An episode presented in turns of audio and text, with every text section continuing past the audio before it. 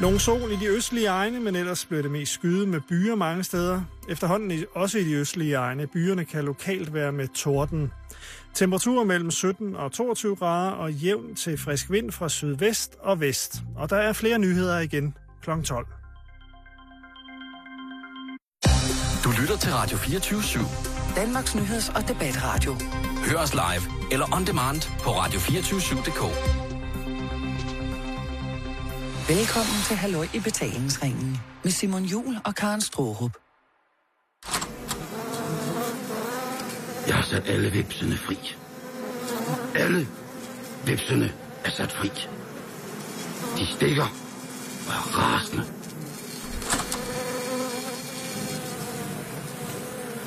Gem hos dig. Rigtig hjertelig velkommen indenfor her til en på måske et givet tidspunkt får dyrelyde i studiet. Og så er det ikke fordi, at hverken Karen eller jeg har valgt at gøre det. Det er fordi, at vi har nogle fantastiske gæster, som skal være med os her de sidste dage af vores liv. Og det er ingen ringer end komikeren, i hvert fald, og livsnyderen, Martin Høgsted. Rigtig hjertelig velkommen. Tak for det. Tak fordi du vil komme. Jeg ved, at du har hjulpet Karen, fortryllet hende med din magi i andre paneler. Ja. Og derfor så er du ikke helt fremmed for det. En anden, som har fortryllet mine stunder i radioen, det er Sussi La Cour, som er kvinden, den eneste kvinde, jeg kender, som har bachelor i oplevelsesøkonomi. Og nu også en lille hund. En lille hund, nu med hund. Ja. Som er kommet med i studiet i dag. Ja. Skal vi lige få på plads for de kæledyrshungrende mennesker, der sidder ude foran radioen på den her dejlige fredag, hvad det er for et stykke dyr, vi har med at gøre? Ja, det er en Cavalier King Charles. En tricolor. Det vil sige, den er sort, hvid og brun. Det er en sofa-hund, som man kalder det. Hvad betyder det? Det betyder, at i way back, så lå den på skødet af de meget fine konger i England. Hold da op. Så den er direkte avlet til at være livsnyder, så derfor passer den gevaldigt godt til moren. Jeg skulle sige, det lyder der som om, at det kan da sikkert godt finde ud til at hænge sammen. Og den hedder Filippo. Filippo, ja. Som lige inden at vi startede udsendelsen, snakkede om, hvorfor hedder den Filippo og Høgsted, var ude i, at... Hvad var det, det var?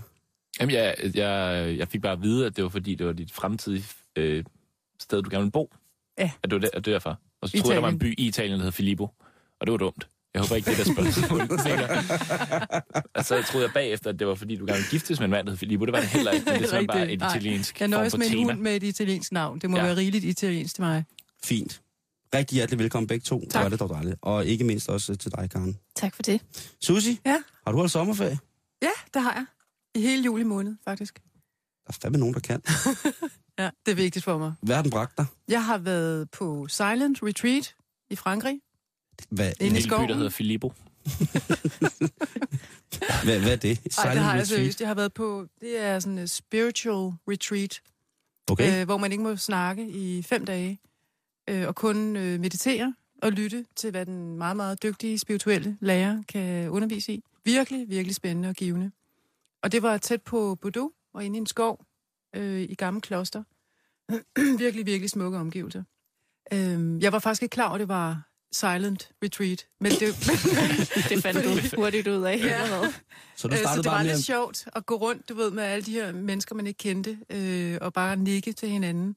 Men det var faktisk ret interessant, hvor meget man faktisk kunne lære om hinanden, uden at man kunne tale sammen. Ja. Altså hvor meget man egentlig kunne mærke. Hvordan fortalte ham læreren om livet, hvis han ikke måtte sige noget? Ja, han var så lige den eneste, der godt måtte sige noget. Ja. Ja. Men må de heller ikke sådan skrive ting til hinanden? Nej, man måtte slet ikke kommunikere. Sende sedler rundt i klassen. Altså, fordi ideen var ligesom, at man skulle stick to yourself. Altså, du skal fokusere på dit eget. Ja. Mm. Vi har lige en hundesituation under pulten. Det er meget interessant, at hunden ligesom er der. Nå, nu kom den med. Nu kom den med i radioen. Den er meget nysgerrig. Så Silent Retreat, altså 5 dage med helt ro. Med helt ro, ja. Altså, de eneste gange, hvor man måtte snakke, var... efter morgenmeditationen, vi skulle super tidligt op om morgenen. Ja.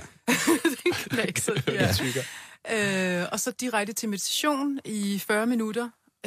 Og så derefter, så sad han så og underviste os. Vi var cirka 50 deltagere fra overalt i verden. Og så sad vi så og kunne stille spørgsmål til hans undervisning. Og der måtte de godt snakke? Der måtte vi godt snakke. Okay. Så det var det eneste tidspunkt, og det var inde i det her superflotte japanske hus, hvor han underviste, og hvor vi mediterede. Det lyder vildt. Var det så også noget, man kun skulle leve af sådan noget blade og støv? Altså det var selvfølgelig, det var sådan noget økomad, og de havde selvfølgelig deres eget landbrug og deres egen køkkenhave, og du ved, det var, vi fik ikke nogen kød, og der var ikke noget alkohol, og altså fuldstændig clean. Tidligt i seng. Det lyder som Tunesien. Det lyder som en kult. Ja, der er ikke noget religiøst over det på den måde. Altså, det er ud fra den buddhistiske tro, han underviser i. Men det er sådan, sådan spirituelt. Er du buddhist? Nej, det er jeg ikke. Okay. Men jeg, men jeg er meget interesseret i det spirituelle. Ja, okay. Ja, det er. Okay. Har du sådan et hovedbudskab eller et eller andet, som du fik med hjem? Altså, var der et eller andet, du ligesom kunne mærke, da du kom hjem? Det her, det kan jeg tage i brug med det samme. Ja, altså jeg vil sige, at jeg valgte lige præcis det her kursus af ham. Han har også en masse andre undervisere. Men jeg vil rigtig gerne undervise af ham, som hedder Martin Alward. Han er englænder og har undervist i cirka 20 år. Og lige præcis det her kursus valgte jeg, fordi det hedder Love and Let Go. Elsk og lad gå. Og let go. Og slip det. Ja, i virkeligheden, let go. Altså slip det. Så det handler rigtig meget om at give slip. Ja, at give slip. Og ikke at lave attachments. Eller clinging, som han kalder det. Og det er jo det? Jamen, det er jo det, vi gør som mennesker konstant. Altså, du kan forestille dig din tankevirksomhed ind i dit hoved, ikke? Ikke så meget. Der har du sandsynligvis flere stemmer, ikke? Jo, det kan du fandme tro. Jeg har i hvert fald en stemme, der taler hele tiden. Og det er sådan en stemme, som han kalder for eksempel Mara, ud fra den buddhistiske tro også, som er en dæmon, som hele tiden taler til en, som står for at være selvkritisk. Altså, når tingene aldrig er godt nok. Ikke? Okay. Altså det der med, at man kan være perfektionistisk, og man har mange ambitioner i sit liv osv. Men i virkeligheden stopper man aldrig, fordi man skal altid videre, det er aldrig nok. Men han giver så nogle værktøjer til at finde ud af, hvordan man kan lære at leve med det, så man ikke bliver offer for sin egen stemme. Ja, så man skal lære ligesom at skelne, hvornår det faktisk, altså de valg, man træffer, hvornår det er godt, og hvornår det er dårligt. Det er en form for rationel paranoia. Ja, det kan du kalde det. Altså, hvis der er noget, der skjuler sig, noget ondt, der skjuler sig, noget, der umiddelbart er godt inde i mit hoved, som en stemme siger, så vil jeg sige, så smider jeg alle former for overgangsfaser og sådan noget, og så bliver jeg bare paranoid. Men jeg synes i hvert fald, det er rigtig, rigtig spændende, og jeg synes, det er super givende, fordi det giver mening ligesom at bruge sin tid på andet end bare, for eksempel at ligge på en strand, og ikke lave noget som helst, altså. Hov. Det kan jeg så også godt lide, og det kan jeg også godt finde ud af. Ja, fordi jeg skulle lige sige 5 dage ud af en hel sommerferie. Altså har du så haft ferie, man kan sige. Det her det er jo ligesom også ligesom lære sig selv noget, ikke? Ja, så har jeg været på Sardinien efterfølgende, hvor jeg bare nød livet og lå på en strand. Ja. Hjemlandet og hjemøen fra verdens farligste ost. Ja, det er rigtigt. Casu Marzu. Ja, den kunne jeg så ikke. Den har jeg aldrig smagt. Jamen, det har jeg. Og det har jeg også fortalt om radioen. Hvordan er den farlig? Den er farlig, fordi at, det er en pecorino-ost, en klassisk italiensk halvfastost, som minder lidt om parmesanosten. Ja. Og den tager man så og laver på formælk, og så stiller man den så i en grotte. Man kan sige, for andre fermenterede ostetyper, så er det klassisk, at man poder dem med en eller anden form for penicillin eller svampekultur, sådan, så den ligesom får blåskimmel eller noget andet. Men Casu Marzuen, den er klassisk ved, at den altså bare er lavet og bliver sat til at rådne. Simpelthen uden, man gør det rigtigt. Den er ulovlig at producere på Sardinien, men fordi det er et klassisk kært kulturelt folkeeje, så bliver det stadig gjort, og turister bliver ligesom også tilbudt. Ligesom omskæring i nogle lande. Ja, det kan du kalde det. Ja. Eller afklipning af øjenbryn, eller hvad andre former for ting, der foregår i Tostrup. Men i hvert fald, så er det, så er det en ost, som simpelthen produktet er ligesom sådan smørbart. Ja. Og så har den sådan en klassisk karamelbrun farve, og man forestiller sig, at osten kommer altså for at være parmesanostfarvet, til den antager sådan en letbrun karamelliseret farve. Sådan et myseost? Nej, den er lidt lysere faktisk. Okay. Og så inde i osten, der bor der jo alle de her midder, og de lever af osten, og alt deres ligesom afføring, der kommer ud af midderne, det er ligesom det, der gør ostemassen til sidst. Det er derfor, den bliver brun. Ja, det kan man også kalde det. Ja, det ved jeg ikke, om det er, men det er jo også generelt fermentering af mælkeprotein, af sukkeret i mælken, men den er i hvert fald så forfærdelig, at man skal hen med en guide, som kender en, som har den her, og så koster det altså... Kassen. Ja, vi talte rigtig meget for at komme ind, og det var... jeg gider sgu bruge udtrykket, men det var lidt ligesom som oldmors kusse. Det var det, vi kom frem til. Det måske må være det ord, man kan. Fordi det var simpelthen... Da han, bare vi kommer ind i det rum, hvor han har sin oste... Ind i grotten. Ja, ind i grotten. Der lugter der simpelthen... Altså, der lugter ligesom, når man... der lugter ammoniak. Ja. Altså sådan rigtig, rigtig kraftigt ammoniak. Og så han står helt stille og roligt og åbner den her ost, altså, hvor det så vælter ud med de her dyr, ikke? Nej. Og vi står i de her små 36 graders varme i den der mærke, og så skal man spise det, og så får man en forfærdelig brændevin, sådan en klassisk sardinsk brændevin til, som er lavet på sten og druer og grus og blod og alt muligt. Og det smager helt forfærdeligt, så man starter med at få noget forfærdeligt i munden, som er den her ost, som man spiser på et lille tyndt stykke... det kunne være et stykke knækbrød, et fladbrød. Ja, jeg ved, det er som er meget, meget dejligt. Ja. Og så får man så det her forfærdelige produkt ovenpå, spiser det, og så drikker man så den her bagefter, den her brændevin, som ikke rigtig ved, hvor stærk er. Men det er jo ligesom, at svenskerne spiser surstrømning, ikke? Ja, jeg skulle lige til at nævne det. Det er mit tema i dag. Jeg er ked af, at jeg tog den fra mig. Undskyld. Hvad vil du gerne sige, Martin? Jamen, det er det samme, så jeg har aldrig smagt det. Og vi kan også tænke på, at vi har jo en kultur i Danmark for at spise rådnost. Altså, man kan sige, at de opnår en eller anden form for læringsstatus, hvor de bliver ligesom kry, eller de bliver certificeret som at være ekstra fine, fordi at de er blevet behandlet på en ordentlig måde og sådan ting og sager. Hvor vi i Danmark, jamen altså, der var gamle Ole, ikke? Og gamle Oles oldefar, og hvad der ellers er af alting. Men nok om oste. Godt, at du... fik ro og fred på Sardinien, og at Martin havde været i Tunisien. Det synes jeg, vi skal. Men lad os, vi skal også i gang med programmet. Ja, det må vi lade, fordi at... Eksistentialisme til ost til... Jeg synes, det er en god fredag allerede. Jeg har drukket 80 øl. 81. Jeg har drukket 81 øl. Og nu skal jeg hjem. Til dig. Det her er Halløj i Betalingsringen på Radio 247. Jeg er faldet over en artikel inde på Berlingskes website, som jeg var nødt til at læse, fordi at den havde en overskrift, der hed "Find ud af, hvilken mand du er". Det glæder vi os til. Og det havde jeg jo brug for at finde ud af. Ja, specielt efter besøget af Pia Struck i onsdags. Ja, for pokker. Så er der brug for, at vi skal finde ud af, at, hvilken slags mand vi er, Martin. Ja, men nej, spøg til side. Jeg kunne godt tænke mig ligesom at få jer med på at tage den her test. Ja. Ikke dig, Sussi, men jeg tænker, at vi skal kommentere det bagefter. Jeg er ellers ret overbevist om, at jeg har været en mand i mit tidligere liv. Er du det? Jeg tror, jeg har været en mand i mit tidligere liv, ja. Hvad får dig til at tro det? De fleste af mine kærester siger faktisk til mig, du har helt sikkert været en mand i dit tidligere liv.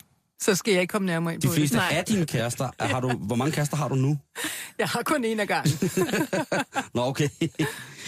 Jeg vil gerne lige have indledningen til den her test med, fordi den siger også lidt om, tror jeg, hvad det er for en test, I skal udsættes for, kære Simon og Martin. Tak. De skriver, Discovery Channels guide til unge mænd viser... Allerede der. Unge mænd. Discovery Channel og Wikipedia. De mest solide kilder i... Arto. Der er lavet en afstemning på tv2.dk, Discovery Channels guide til unge mænd viser, at unge mænd i dag er mere komplicerede end nogensinde. Så langt, så godt, ikke? Så fortsætter artiklen. Skal jeg så pege på mig, Sussi? Jeg er hverken ung. Så skriver de... Du er bare på en hvid, ikke? Den største undersøgelse af mænd nogensinde afslører, at der findes 4 overordnede typer mænd, der deler de samme værdier og holdninger. I var kompliceret. Jeg skulle også lige sige det der. 4 styks. Er det klart at vide, den største undersøgelse af mænd ever viser, at der ligesom er 4 arketyper? Ja. Så kompliceret er jeg så. Den heteroseksuelle, den homoseksuelle, den biseksuelle og den... Metro. Ja. Alt andet, det billeder medierne har skabt. Det er falsk. Det eksisterer slet ikke. Det findes ikke. Der står jo så heller ikke i artiklen, den her største undersøgelse nogensinde. Hvad det er for en undersøgelse. Jeg skal ikke kunne sige, om det er en afstemning på nettet, eller hvor vi er henne. Det er Palle Strøm. Men nu skal vi altså quizze, og vi skal finde ud af, hvilken slags mænd I er. Og Simon, jeg så, du havde noget papir derovre. Ja. Klar til Simon Juls multiquiz senere i programmet. Må jeg låne enden af det? Fordi at så får du og Martin lige et lille stykke papir hver, hvor I skal nedskrive jeres svar. Nå, så det bliver sådan en form for anonym, eller skal vi... Det bliver jo ikke så svært, eftersom Høgsted han jo altid kalligraferer med fjer, og jeg ikke kan skrive. Skriver i runer. Jeg har sådan et ikonstempelsæt, som jeg svarer med. Nej, det er fordi, der er 6 spørgsmål, og I skal svare A, B eller C, og så finder vi ligesom ud af, hvilken mand I er, alt efter. A, B eller C. Og C, ja. Og så finder vi ud af, hvilken mand I er, alt efter, om I har svaret mest A, eller om I har svaret mest B eller C. Og sådan et stykke vil du have? Jeg skal ikke tage begge to. Og her var en kuglepind til dig. Okay. Lad os se at komme i gang. Er I klar? Husk nu, at man skal svare ærligt. Ja. Okay. Godt, Sussi. Vigtig pointe. Ja. Ærligt og kærligt. Det er anonymt, det her. Ja. Så derfor kan I godt. Vi behøver ikke at skrive navn på. Prøv at jeg er bundløs ærlig altid. Ja. Okay. Er I klar? Ja. Spørgsmål nummer 1. Jeg stoler frem for alt på mine venner, når det drejer sig om følelsesmæssige emner. A. Uenig. B. Enig, C, hverken enig eller uenig. Ej, så er det her sådan måske ind. Jamen, hvad så, hvis der er ens kæreste, man stoler på den person, så er det så... Nej, men det er jo ikke din ven. Det her er dine venner. Okay. Du stoler på dine venner, når du fortæller din ven Jørgen om noget, der går der på, så stoler du først og fremmest, altså frem for alt stoler du på ham og de andre drenge, når det handler om følelsesmæssige ting, ikke? Okay. Skal jeg skrive navn på min seddel? Nej. Okay. Jeg skal have svaret mulighederne igen nu, fordi nu... Og kære lytter, okay. Du er jo meget, meget velkommen til at quizze med. Teste med derhjemme, hvis du er mand og lytter med. Du kan ikke sige quizze endnu. Nej, teste med, siger jeg. Okay, godt. Svarmulighed A, uenig. Svarmulighed B, nej, jo, enig. Og svar mod C, hverken enig eller uenig. Fanden for. Sådan der. Så virker min også. A, B eller C. Ja. Er I klar til næste spørgsmål? Ja. Der er vi. Mit største ønske i tilværelsen er at få børn, parentes, egne eller bonusbørn. Siger I A, enig, B, uenig, C, hverken enig eller uenig. God, og det var mit største ønske i tilværelsen. Jamen, det er det, der... Det er også svært, ikke? Ja, det er det altså. Der er mange andre ting, som også er fine at få. Og det er ellers så fint nuanceret, der spørgsmål, men man har alligevel lyst til at bare... Ja, den er vinklet meget let, eller vinklet meget hårdt. Ikke? Du kan jo svare hverken enig eller uenig. Jamen, så bliver jeg sikkert sådan en fesen, tror jeg. Ja, men det ved jeg ikke endnu. Hvis du svarer ærligt. Jeg svarer ærligt. Ja. Jeg er i gang. Er I klar til spørgsmål nummer 3? Ja. Der lander en UFO i din have. Ej, det er meget bedre. Okay, fedt. Det vigtigste i livet... er at kunne forsørge min familie. A, enig. B, uenig. C, hverken enig eller uenig. Og kære lytter, hvis du lige har tændt for din radio, du lytter til Halløj i Betalingsringen her på Radio 247, og vi har besøg af Sussi La Cour og Martin Høgsted. Og lige nu er vi i gang med at finde ud af, hvilken mand Simon og Martin er. Ja. Ja, det er vi. Og den her test lyver ikke. Det er en test, der er fundet på Berlingskes hjemmeside. Og der er lige sådan en hundeprut, er nødt til at... Det var smart, hva'? Tag ham med ind. Dufter lidt af ostegrotte. Puh, er vi tilbage på Sardinien? Ja. Som Karen siger. Du er en traditionel familiefar med overvejende konservative holdninger. Altså. Til din rolle i familien og samfundet. Du betragter dig selv som kærlig og selvopoffrende, en familieforsørger og et naturligt familieoverhoved derhjemme. Ind imellem kan denne rolle få dig til at føle, at du er under pres. Det er jo helt vanvittigt, at lige at få den på sig. Så nu ved I det, jamen, det var og det. Kan gå glade på weekend med den information. Men hvornår holder man så op med... Altså, jeg har i hvert fald... Jeg har ikke den store brug for at være konservativ familiefar. Jamen, jeg tror, at svaret er jo lidt, at I er jo lidt... romantiske begge to. I vil gerne have en kone, I vil gerne have nogle børn, I vil gerne have en familie, men I vil også gerne lidt noget andet. Så det er sådan, I står måske lidt ved sådan et kryds, hvor at I skal finde ud af lidt, hvad I skal. Skal vi være familiefar, eller skal vi være karrieremand, eller skal vi... Altså, tænker du ikke det, Sussi, at det der med det traditionelle, det konservative kernefamiliebillede er lidt under pres, fordi at der er ikke rigtig plads til det, måske. Jamen, jeg tænker egentlig, at det er sådan en evighedsmysterium altid, at manden, både den ældre og den yngre udgave, altid på en eller anden måde føler, at han skal præstere et macho-udtryk. Og han i virkeligheden inderst inden er langt mere blød og følsom. Men han har en indre konflikt med det. fordi han egentlig bare gerne vil altså mange af de samme ting, som kvinder vil. Altså det her med familie og nærvær og ømhed og børn. Så jeg tror, det er konflikten imellem det image og så den indre mand. Jeg er næsten om, men jeg er født og opvokset i Slagelse, så jeg har sådan rendt rundt og lavet som om, jeg er blød, men jeg vil egentlig bare gerne slås. Du har det omvendt, altså. Ja, jeg vil bare gerne. Ja. Jamen, hvad tænker I? Jamen, jeg tænker om svaret på den her mandetest? Jeg tænker, det er en lam-test. Det tænker jeg også. Ja. Jeg tænker, det er lidt en lam-test, men Sussi har jo ret, ikke? Altså, jeg har det sådan, at jeg er 36, og hvis jeg skulle begynde at råbe, at jeg manglede noget, eller sådan nogle ting, altså, eller at det var synd for mig, så ved jeg egentlig mig selv, og det siger stemmerne også til mig ind i hovedet, at så vil jeg være en nar. Jeg synes, jeg har i virkeligheden er rigtig godt tilfreds, og jeg har det ikke sådan, at de ting, som jeg vil ændre på mig selv, er sådan evighedsting, som jeg skal gå og rode med på en måde, og så på en anden ting, så har jeg det sådan med, at de her laster, de her mærkelige ting, som jeg roder med nogle gange ind i hovedet, dem skal jeg ikke nødvendigvis af med, men jeg skal lære at være der sammen med dem, og jeg skal lære ligesom at når der kommer koner og børn til og sådan nogle ting, så skal jeg bare lære, hvordan at jeg viser dem, at jeg indeholder det her også, uden at jeg selv går fuldstændig fortabt i at tænke, at jeg skal prøve at opretholde en facade, ikke? Jeg tror altså også, det er en generel misforståelse, det her med, at mænd skal ofre deres ting, deres små hemmelige mandeting for familielivet. Altså, det bliver også diskuteret meget lige for tiden. Vi diskuterede det også med Pia Struck i onsdags, det her med, at jeg tror, mange kvinder synes, at mænd er spændende, hvis de bliver ved med at dyrke deres skæve sider og deres underlige hobbyer. Og, altså. Men der er mange skandinaviske kvinder, der har en tendens til ligesom at styre manden i forhold til for eksempel indretning i hjemmet. Helt altså, sikkert. Det er gyseligt. Ja. Ja, så får de sådan en lille mandehjørne. Ja, eller noget. Eller så har de herreværelset i deres bil, ikke, når de kører frem og tilbage på arbejde. Det er der, de har det eneste rum til at være sig selv. Er det typisk for skandinaviske kvinder? Altså, nu er det meget generaliserende, ikke? Ja, det må man godt. Jeg synes, at der er mange skandinaviske kvinder, der er meget hårde. Jeg synes, der er mange, de vil kun have kæler. Intet andet. Der skal kun være sådan noget keramik. Og så en lille imstol. Og måske lidt mormor du. Ja. Okay.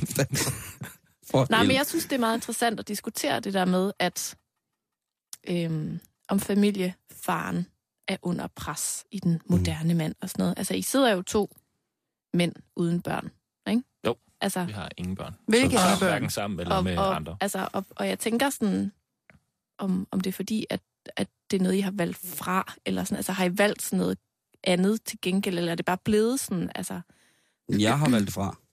Altså, jeg har haft en periode, hvor ikke alle, men de fleste af mine venner, som ligesom vil have børn, drengevenner, de har fået kone, de har fået børn. Og de har fået hus, og de har fået et mellemfungerende flexlån, og de har fået en halvstor og anden ejers stationcar, som er alt for dyr forsikring. Det har jeg med vilje valgt fra, og det er ud fra sådan et helt egoistisk synspunkt med at sige, jamen nu vil jeg min karriere helt vildt. Og derfor så klør jeg på for fuld skrue. Og i det, der er alle stemmerne i mit hoved rimelig ensrettet. Og de stemmer har fortalt. Enigt vedstemmigt. Ja, fuldstændig.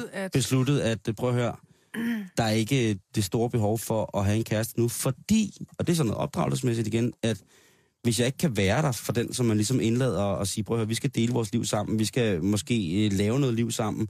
Hvis jeg ligesom ikke har haft det og kunne tilbyde, så er jeg jo bare en sjuft. Så er det jo lige meget. Altså, jeg har jo ikke en tanke om, at jeg skal have en kone, som går og opdrager børn, mens jeg laver alt muligt andet.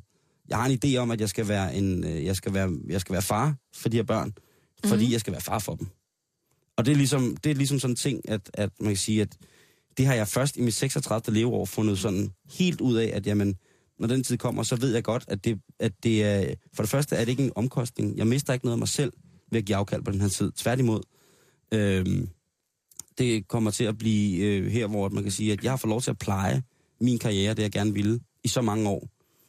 Og uden at blande alt for mange ind i det, som kunne være potentielle koner og mødre til mine børn.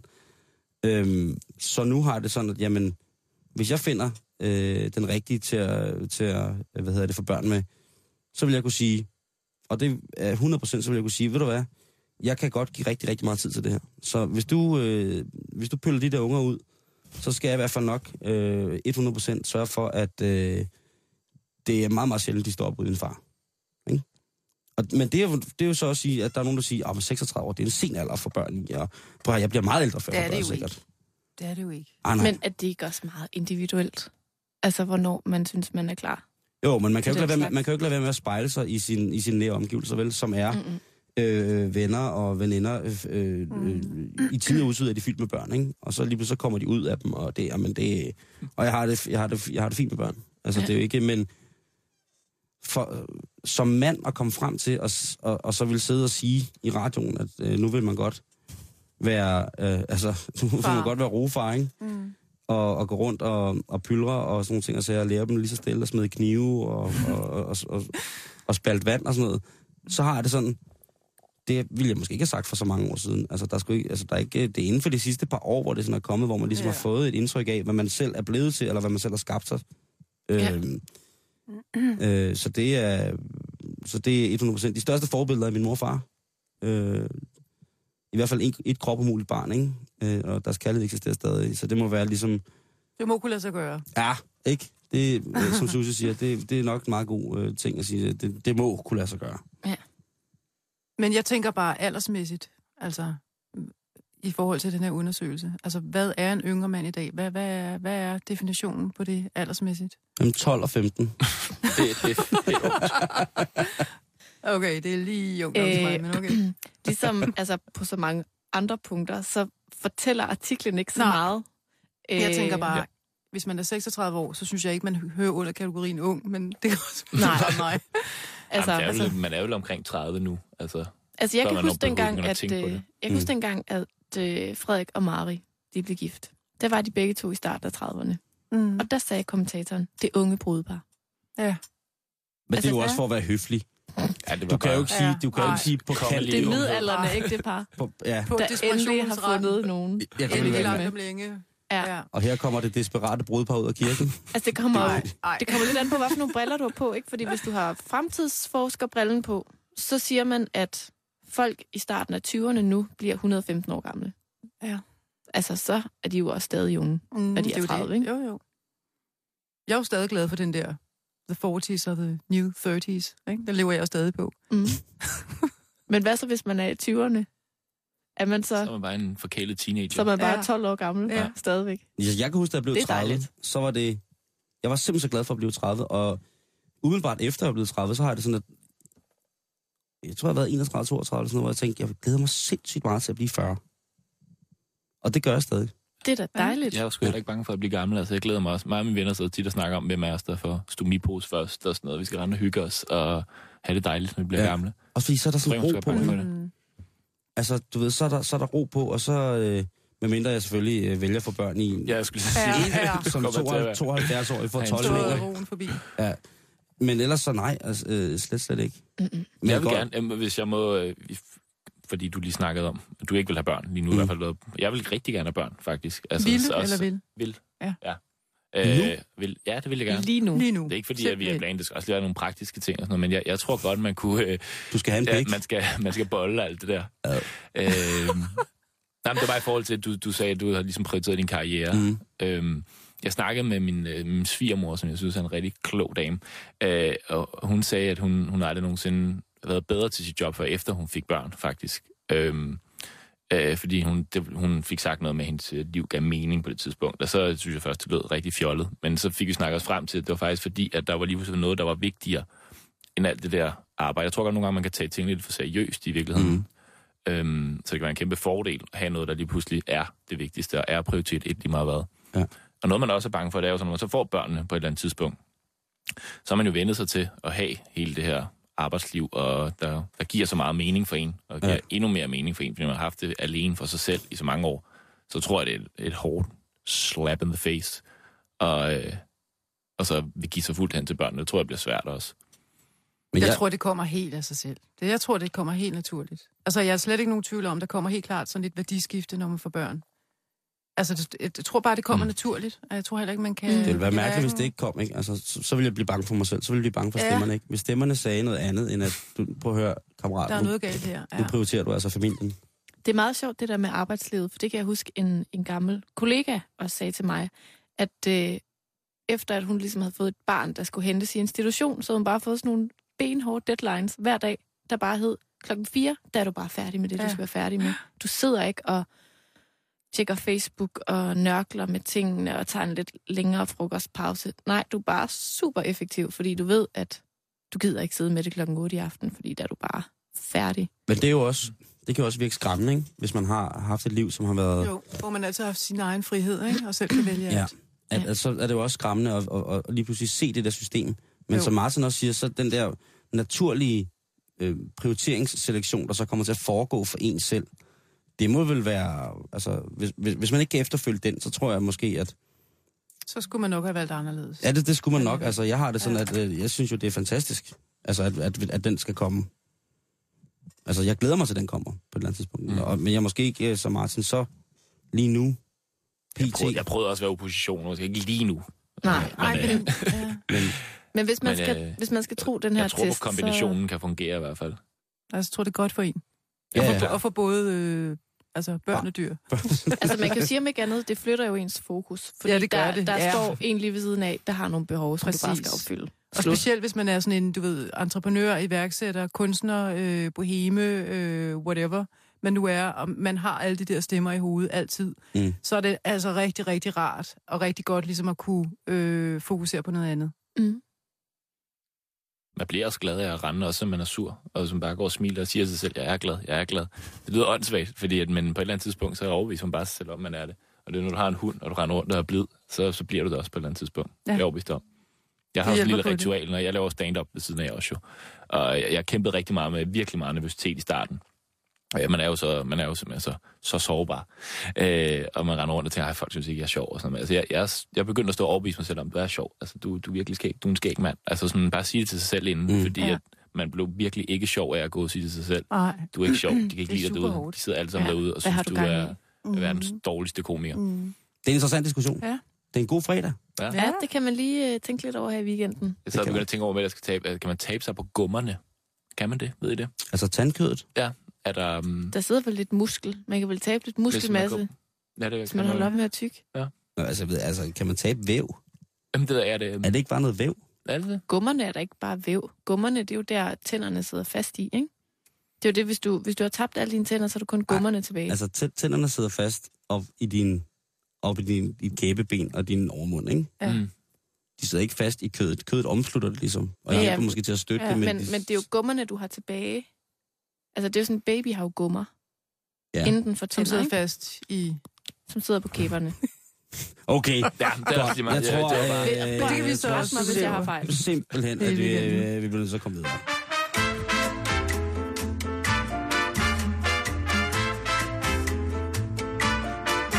Så er det satme fredag. Og jeg skal ud og have kramper i penis.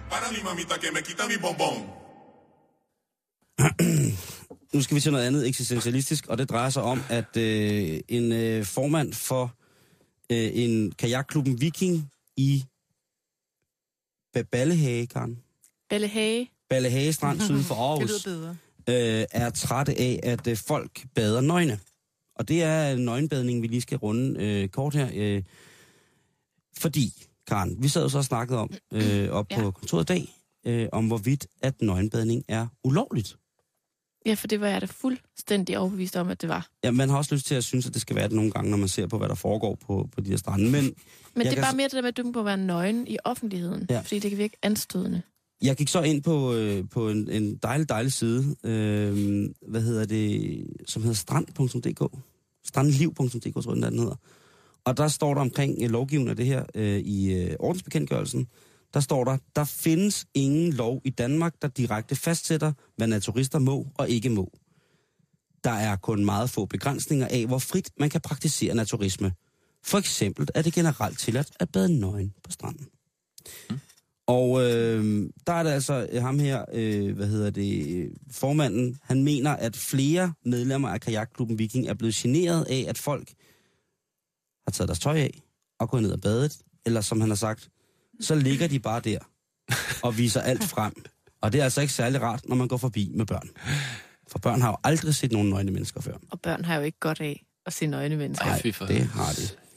Sådan noget svineri. I ordensbekendtgørelsen kapitel 2, sikring af den offentlige orden med videre, der står der i paragraf 3 stykke 2, det er forbudt at udvise uanstændig eller anstødelig opførsel, der er egnet til at forulempe andre eller vække offentlig forargelse. Og så skal vi så til den her diskussion, der hedder, er det offentlig forargelse at gå ned på en strand, og med hensyn, for, altså hvis man selvfølgelig ligger helt nøgen midt, det ville være mærkeligt, hvis der var børnehave, der var på udflugt, og man så konsekvent lagde sig midt ned i det, helt nøgen. Midt i børnehaven. En lille smule demonstrativt. Ja. Og lå og råbte, jeg er nøgen. Mm-hmm. Det kan vi godt være enige om, at det er selvfølgelig upassende, det er til scene for alt muligt. Eller hvis folk sidder og spiser, jeg har noget lækker piknik med, og så lægger man sig helt nøgen ved siden af, og bare kigger på maden sådan. Altså, det er måske også upassende. Men... Der er også noget hygiejne, der spiller ind der, ikke? Åh jo, men man kan jo godt være hygiejne, selvom man er nøgen. Det kan man altså, godt, det, men vil jeg have lov at mene. Jeg synes, det kan være noget så svært nogle gange. Har I prøvet at bade nøgen i havet? Ja. Synes I ikke, det er fuldstændig vidunderligt? Jo. Det er det bedste i verden. Det er ligesom, at vi kommer helt tilbage ind i moders mave, ikke? Og ligger bare der. Jo, det er, Simon, fordi det er ikke det samme at ligge i et badekar. For der er ikke så meget plads til det der med, at du kan sådan dykke ned, og så kan du mærke, hvor stor du er. Mærke, for eksempel, nu bliver det lidt teknisk, men mærke vand under dine bryster, for eksempel. Altså, det der med, at det hele bare sådan bliver vægtløst, og du er omgivet af vand, det er fuldstændig som at komme hjem. Det er det bare. Det er dejligt, ja. Det er simpelthen fantastisk. Og det kan, er vi alle sammen enige om, at det er rart at få lov til at svømme nøgen, det er fantastisk. Det er dejligt. Men jeg tænker for eksempel, hvis nu, at man, altså de der kajakroer, jeg ved, altså de er sgu da også helt vildt farlige. Jeg mener, hvis du bader nøgen. Ja, jeg mener, altså... Det der med, hvis man nu har badekåb på, for eksempel, og går ud på en badebro, og der er masser af mennesker, så går man ud på badebroen, og så tager man sin badekåb af, og så står man ligesom kun i solcreme, og så hopper man lige i vandet og svømmer lidt rundt, og så går man op igen og tager badekåben på. Det mener jeg, at hvis man føler, at det er generende, eller det på nogen måde krænker den offentlige ro og orden, så synes jeg fandme, man er så er man fandme snæversynet. Ja, det er man. Det synes jeg, at det er... Det er sgu sørgeligt. Altså, jeg vil jo ønske, at min generation var lidt mere modig og lidt mere afslappet omkring det der. Altså, jeg vil elske at ligge og solbade topløs, men det gør man bare ikke. Nej, det gør man ikke mere. Det gør man bare ikke, og det synes jeg bare helt vildt ærgerligt, og man kunne jo bare sige, kan du så ikke bare gøre det alligevel?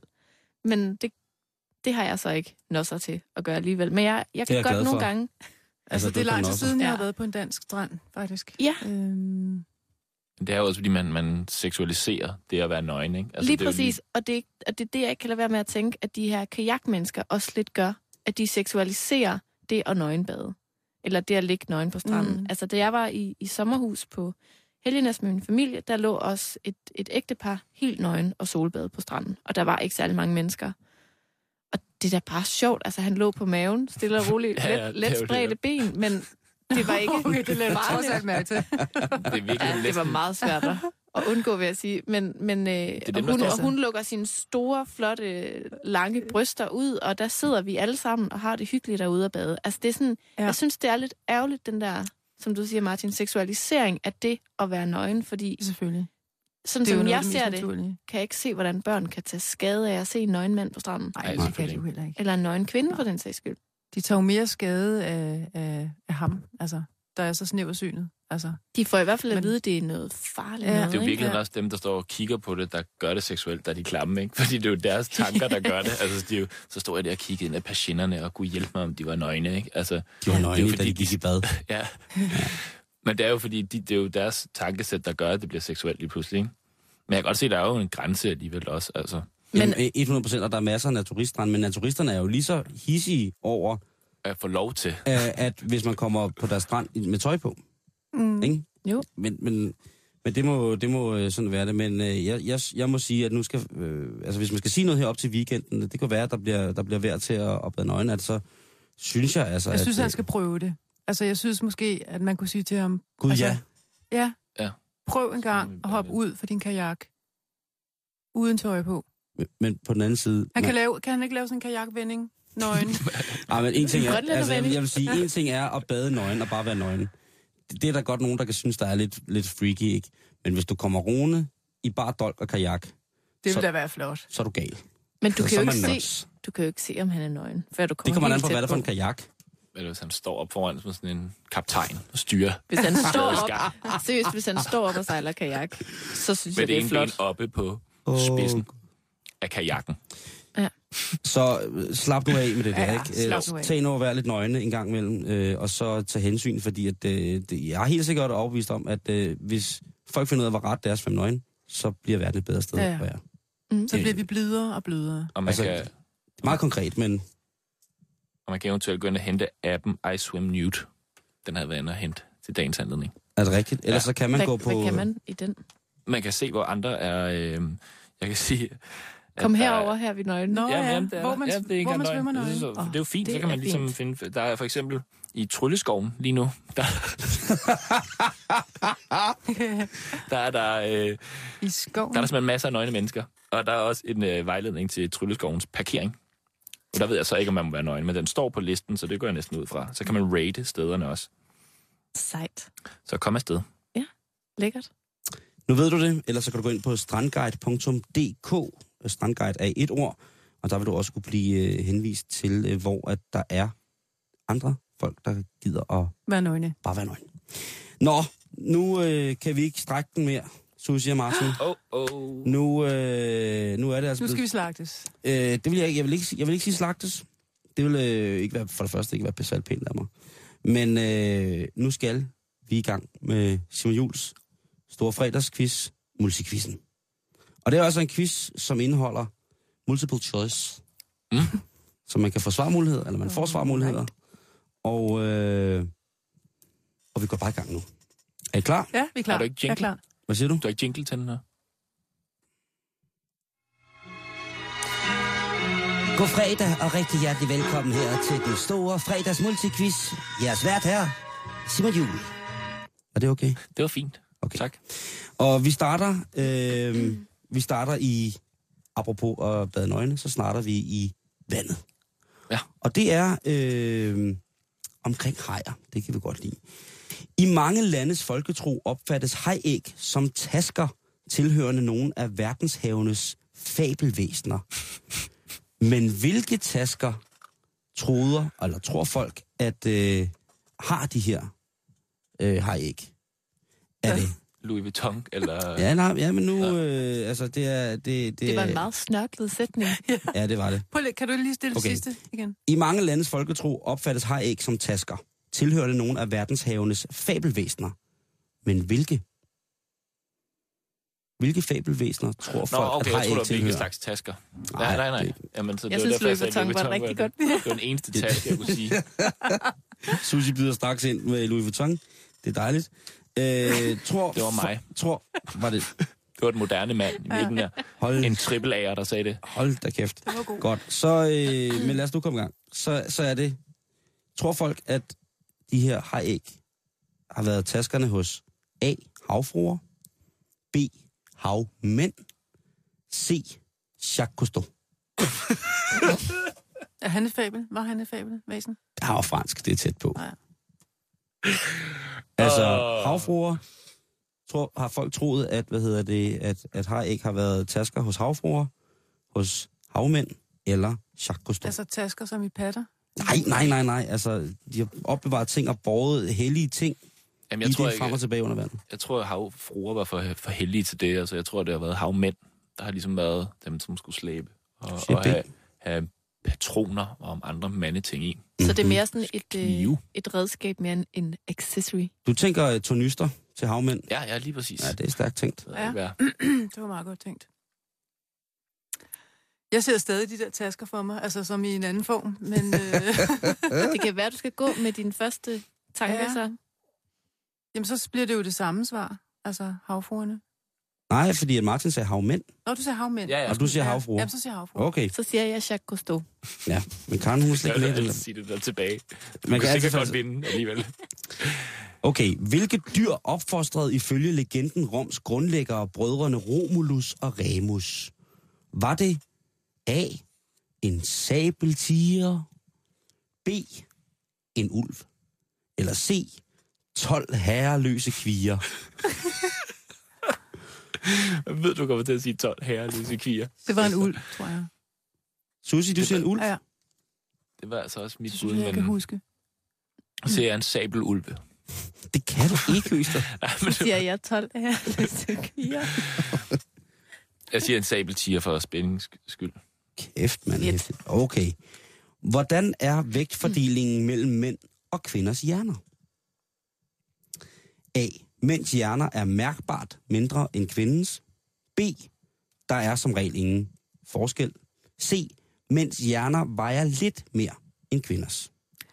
Mænds hjerner vejer lidt mere end kvinders, men det betyder ikke nødvendigvis, at de indeholder mere. Nej, der er også hjernelæse. Meget. Så dit svar er C? Ja, de har bare en anden massefylde. Ja. Men det er C, er også mit... Hold kæft, hvor hopper du bare med. Nej, jeg gjorde det ikke. Okay, nu skal vi til Italien. Ja. Sussi. Nice. Ups. En lille by, der hedder Filippo. Ja, det kan vi godt sige. Ja. I Italien kommer julemanden ikke med gaver. Det gør derimod en kvinde. Hvad hedder hun? A, er det La Befana, der kommer med gaverne? B, er det Mamma Navidad, der kommer med gaver? Eller C, er det Piccolo Pomodoro? Du gik ikke ned i papiret på den sidste. Sagde du bare noget italiensk. Eller er det pizza vanjeza? Auguster med ost og mozzarella. Ej, man altså, har godt faldet i Navidad, ikke? Fordi man Feliz Navidad. Ej, jeg siger et. A. La Befana? Ja. Åh, den lød. Så siger jeg Mamma Navidad. Siger du Mamma Navidad? Ja, det gør jeg. Altså. Det er fandme stærkt. Pizza nummer 4. Godt. Videre. Hawaii pizza. Vi skal tilbage i det våde element. Dragfisk ses ofte ved koralrev, men de skal behandles med forsigtighed. Hvorfor? A. På trods af deres beskedne størrelse, kan de udsende en så høj lyd, at dyr helt tæt på bliver lammet og drukner. B. Dragfisken er giftig, endda rigtig giftig. C. Dragfisken kan eksplodere på plan med en håndgranat, hvis den føler sig truet. Det er så meget smart. Det er jo lidt unfair hold det her, for jeg er jo dykker. Ivrig dykker. Ja. Er dykket én gang. Så du ved det? I Nordafrika. Det var på en af mine andre eksotiske rejser til Egypten. Til Afrika. Jeg kan faktisk ikke huske, hvorfor, men ikke... Jeg kan huske tegnet for den. Nej, jeg synes jeg også. Nej, det er en... Jeg sad og lavede tegnet for en klovnefisk. På dykkersprog. Godt. Jeg tror, den er giftig. Det tror jeg også. Okay, I ser begge to B. Det er fornuftigt. Men det var fordi, du sagde mand. Altså, jeg ved ikke, man som menneske, om det er farligt at nærme sig den. Men jeg tror ikke på, den lyd der, men er det sådan andre? Er det krebs og sådan noget, den kan slå ihjel med den lyd der? Ja, det kunne godt være. Eller okay, ja. Våd kat. Ja, ja. Sidste spørgsmål. Der skal vi til nordisk mytologi. Sussi, jeg ved, du er vild med asetro. Fenrisulven stammer fra nordisk mytologi. Loki er far til Fenrisulven, og Angrboða er dens mor. Dens to søskende er Midgårdsormen og Hel. Og dens to halvsøskende er Vale og Narfe. Den er bundet ved Amsvartnær. Men hvornår slipper Fenris løs? Er I klar? Hvornår slipper Fenris løs? Mm. A. Når Thor græder. Det er det fedt for det på. B. Ved Ragnarok. Eller C. Når Loki befrugter Odins hest Sleipner. Jeg siger C. Du siger C, Sussi. Altså, at Fenris slipper løs, når Loki befrugter Odins hest Sleipner. Det lyder godt. Høgsted. Og det er så svært, fordi det er så plausibel en historie, så at finde sådan en helt vanvittig afslutning på den, det synes jeg næsten er for mærkeligt. Men jeg vil sige Ragnarok. Så det er altså B. Godt, ved hvad, vi skal lige votere, og mens at vi voterer, så hører vi lige et lille stykke musik. Selvfølgelig kan man pisse ind i en stikkontakt. Prøv at se her. Det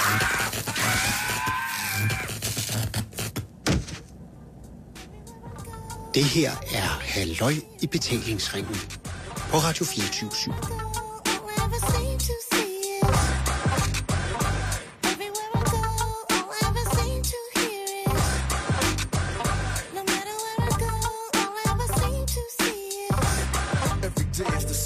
Thing. LA ain't changed, niggas still play a hatin', but Dre ain't changed, I'm just a lot smarter now, cause these niggas is banging 10 times harder now, niggas bringing their ass up in the wrong part of town, better turn their car around, rolling their window down. Hey, can we talk it out? Nah, get the fuck out. Johnny got a shotgun, and he ain't even strong enough to cock one, fuck trying to job, huh? Niggas got AKs, niggas is way crazier than Dre was back in his NWA days, niggas spray strays and shoot without looking, niggas walk by and blast without leaving a footprint. Are twice as worse. It takes half the time to get your whole life reversed. Always trying to play ramble with the ammo. Make a nigga wanna stay in family mode.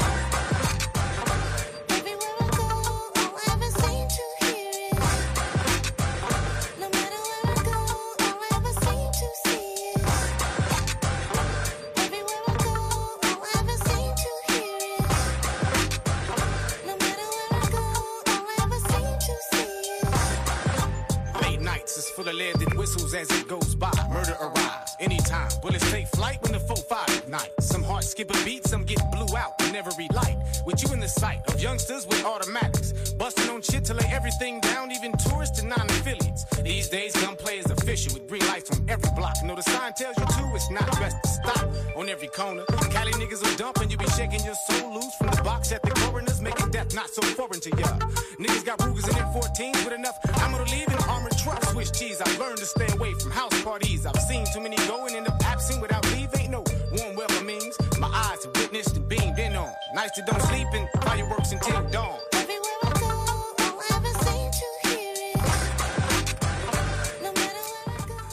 Dr. Dre og bang, bang.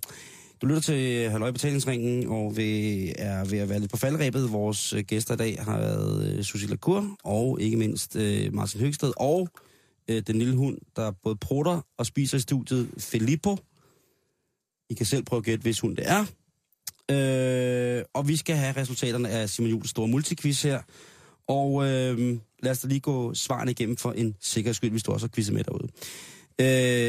I mange landes folketro opfattes haræg som tasker tilhører nogle af verdenshavenes fabelvæsener. Hvilke? Det er havfruer. Sussi, du havde ret. Tak. Martin, du sagde havmænd. Jeg kan godt lide, du sagde havmænd, men det er desværre forkert. Hvilke dyr opfostrede ifølge legenden Roms grundlægger, brødrene Romulus og Remus? Det var en ulv, svarede Sussi. Det er korrekt. Jeg tror jeg kun det andet, for jeg regnede, jeg var selvhøjet rigtig med havmænd. Ja, men så sagde du så sabelsiger på træerne. Det er jo så, hvad det nu er. Ja. Hvordan er vægtfordelingen mellem mænd og kvinders hjerner? Mænds hjerner vejer en lille smule mere. Men som Sussi siger, i kraft af sit køn, så er det jo ikke ensbetydende med, at der er større aktivitet.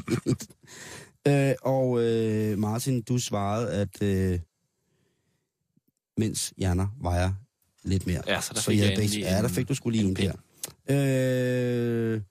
Italien kommer julemanden ikke med gaver. Det er der derimod en kvinde, der gør. Og Sussi, hun svarede helt rigtigt. Det er La Befana. Mama Navidad. Og Martin, han gav så svaret på et spansk dansorkester, der optræder ved store højtider. Og det var, du svarede, at det var Mama Navidad. Men det er jo virkelig noget sjovere at svare. Dragfisken, den må man ikke komme tæt på, fordi den er giftig. Det var jeg sådan set rimelig enig om. Og det sidste, Fenrisulven. Nej, Sussi, den slipper ikke løs, når Loki boller Sleipner. Men ja, Martin, den ryger afsted. Fenris, når Ragnarok kommer. Så det gør altså, at Sussi, hun havde 5 rigtige, og Martin, han havde 2. Sussi? Hvad vinder jeg? Jamen, du har da vundet æren af at være med i Simon Juls multiquiz. Hvor jeg er glad. Tusind tak for det. Jeg er også glad, selvom jeg tabte. Ja, men det... Du har jo stadig, hvad skal man sige, fået æren af at være med i Simon Juls multiquiz. Ja, det har jeg. Du har sagt, selvom du ikke vandt. Du har sagt sabeltiger. Sabelulv, sagde jeg. Ja, men også sabeltiger. Sussi og Filippo, tusind tak, fordi I kom og var med i Halløj i Betalingsringen. Filippo siger tak, og jeg siger tak. Martin Høgsted, tusind tak, fordi at, du gad at gæste os. Bliv hængende, og ellers hvis du vil os noget, så er det facebook.com/betalingsringen. Ha' en god weekend. Pas på jer selv. Du lytter til Radio 247. Om lidt er der nyheder.